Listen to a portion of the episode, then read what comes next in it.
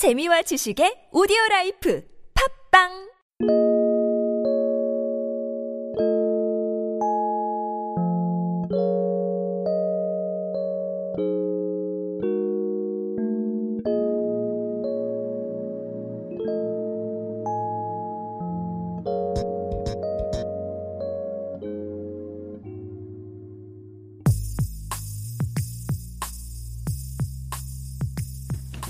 생각은 기술이다. 팟캐스트 강론 그 13번째 시간을 시작하겠습니다. 이번 시간에는 긍정의 메타인지 분야의 생각의 기술 1, 2단계에 이어서 그 두 번째 단계인 생각의 메타인지 분야에 나오는 생각의 기술 3, 4, 5단계에 대해서 살펴보도록 하겠습니다.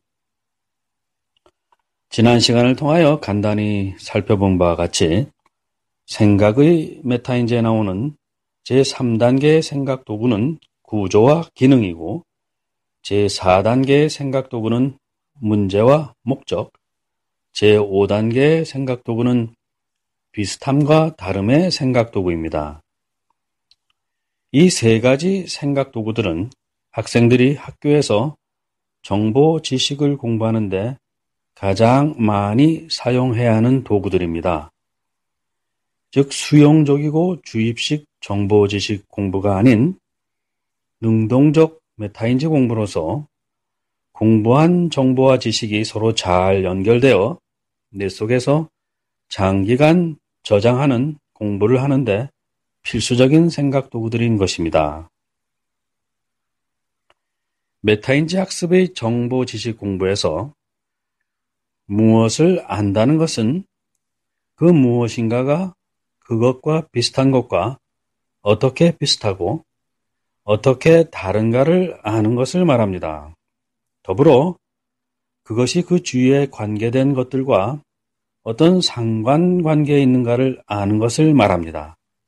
그러므로 메타인지 학습에서 어떤 하나의 사물에 대한 사실을 외워서 알고 있다는 것은 안다고 할 수 없는 것입니다. 결국 세상의 모든 사물, 사람, 사건들이 홀로 존재하는 것이 아니라 그 무엇과 연계되어 있다는 생각이 메타인지 학습에서 매우 중요합니다. 그래서 메타인지 학습에서 모든 정보 지식 공부는 pair, 짝으로 하게 되는 것입니다. 두 개 이상의 사물, 사람, 사건들이 어떻게 서로 비슷하고 다른가는 주로 제3단계 구조 기능의 생각 도구를 사용하게 되는데 비교적 간단한 무생물체로부터 점점 복잡한 양상을 띠는 생물체, 식물, 동물, 그리고 그 정점으로서의 사람, 그리고 그 사람들이 만들어낸 사건들로 생각해 볼 수 있습니다. 그러므로 이런 모든 사물, 사람, 사건들에 대한 공부는 그 복잡성이 더해갈 뿐 어떤 생각 도구를 사용해서 연결해 나갈 것인가의 측면에서는 똑같은 것입니다. 이번 강의에서는 비교적 간단한 무생물체의 예를 하나 가지고 시작해 볼까 합니다. 여기서 비록 비교적 간단한 사물에 대해 공부를 한다고 해도 중요한 메타인지 개념을 잊어서는 안 됩니다. 즉, 어떤 사물에 대한 책을 읽으면서 그저 그 사물에 관한 단어나 그것에 관해 모르던 사실과 친숙해져 간다는 기분으로 책을 읽어서는 안 된다는 것입니다. 어떤 사물에 대한 메타인지 공부는 책을 읽을 때 메타인지 생각 도구들, 즉, 예를 들어 구조기능 생각 도구를 의도적으로 사용해서 이 도구에 걸려 나오는 사실들을 책 속에서 뽑아낸다는 마음으로 책을 읽어야 합니다. 이렇게 생각 도구를 의도적으로 사용해서 책 속에서 뽑아져 나온 사실들이 나에게 필요한 정보가 되는 것입니다.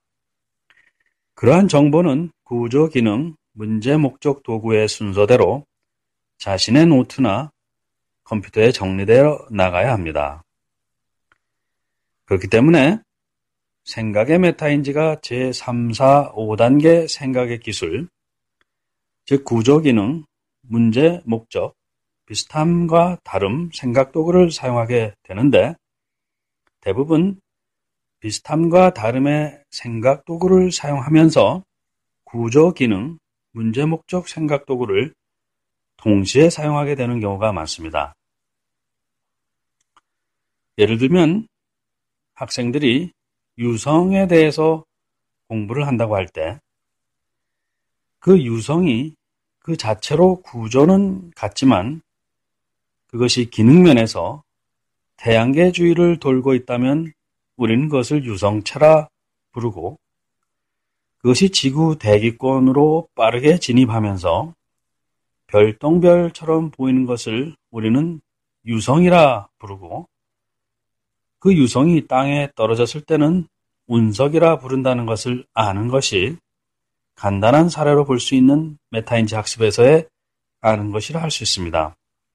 즉, 구조 기능에 따라 서로 비슷하고 다름을 밝혀내고 있기 때문입니다.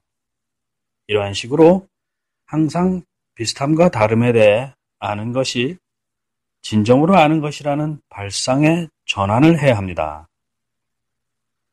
즉, 유성은 이것이다 라고 하나의 정보와 지식을 갖는 것은 메타인지 학습에서는 무의미하다고 보는 것입니다. 그리고 이렇게 홀로 학습된 정보와 지식은 곧 뇌에서 빠져나가게 되는 것입니다. 만약 학생들이 계속해서 이 유성에 관심이 있으면 해성이나 소행성과는 어떻게 비슷하고 다른지를 계속 짝으로 공부해 나가는 것입니다. 이렇게 비슷함과 다름을 공부해 나갈 때 기초적으로 많이 쓰이는 생각 도구가 구조와 기능의 생각 도구입니다. 구조에서 유성은 언제 어디서 만들어지며 그 모양, 크기, 무게, 재질 등은 무엇으로 이루어져 있는가를 상세히 알아보고 그 다음으로 그 유성의 기능, 즉 동적인 움직임을 알아내야 하는 것입니다. 여기에서 제4단계 문제 목적의 생각 도구를 적용해 본다면 유성의 낙하와 공룡의 멸종과는 어떤 상관 관계가 있는가 하는 문제의 원인 관계를 살펴보는 것이고 또 이러한 문제 의식을 가지게 될 때 우리는 미래에 있을지도 모를 커다란 유성이나 소행성과의 충돌을 막을 준비를 해야 한다는 목적 의식도 생기게 되는 것입니다. 그래야 이에 대한 보다 구체적인 목표와 전략, 행동 지침을 마련하게 되는 것입니다.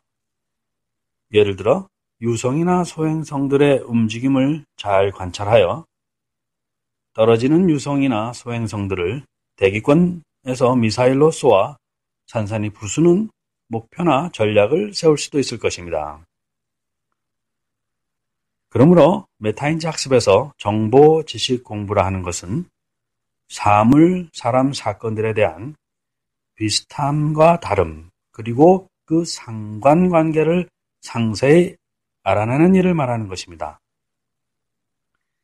이것이 pair, 즉 짝으로 공부해 나간다는 개념이고 이러한 짝은 계속해서 또 다른 짝으로 연결되어 학생들의 뇌 속에서 자신만의 커다란 지식의 허브를 구성하게 되는 것입니다. 이러한 식으로 공부를 하는 여러 가지 사례들은 생각은 기술이다의 책에서 많이 제시되고 있습니다. 다음 시간에는 보다 복잡한 구조를 가지는 사물과 사람에 대한 생각의 메타인지 생각도구 사용에 대해 공부를 더 해보도록 하겠습니다. 그리고 이러한 메타인지 공부를 해나갈 때 여러 가지 종류의 책들을 어떠한 생각 도구들을 사용해서 읽어야 하는지에 대해서도 살펴보도록 하겠습니다. 예를 들어 소설, 이야기, 전래 동화, 우화, 공상, 공상소설 등 우리를 즐겁게 해주면서 어떤 메시지를 전달하려는 목적을 가진 책들. 그래서 우리는 entertaining이라고 할 수 있죠.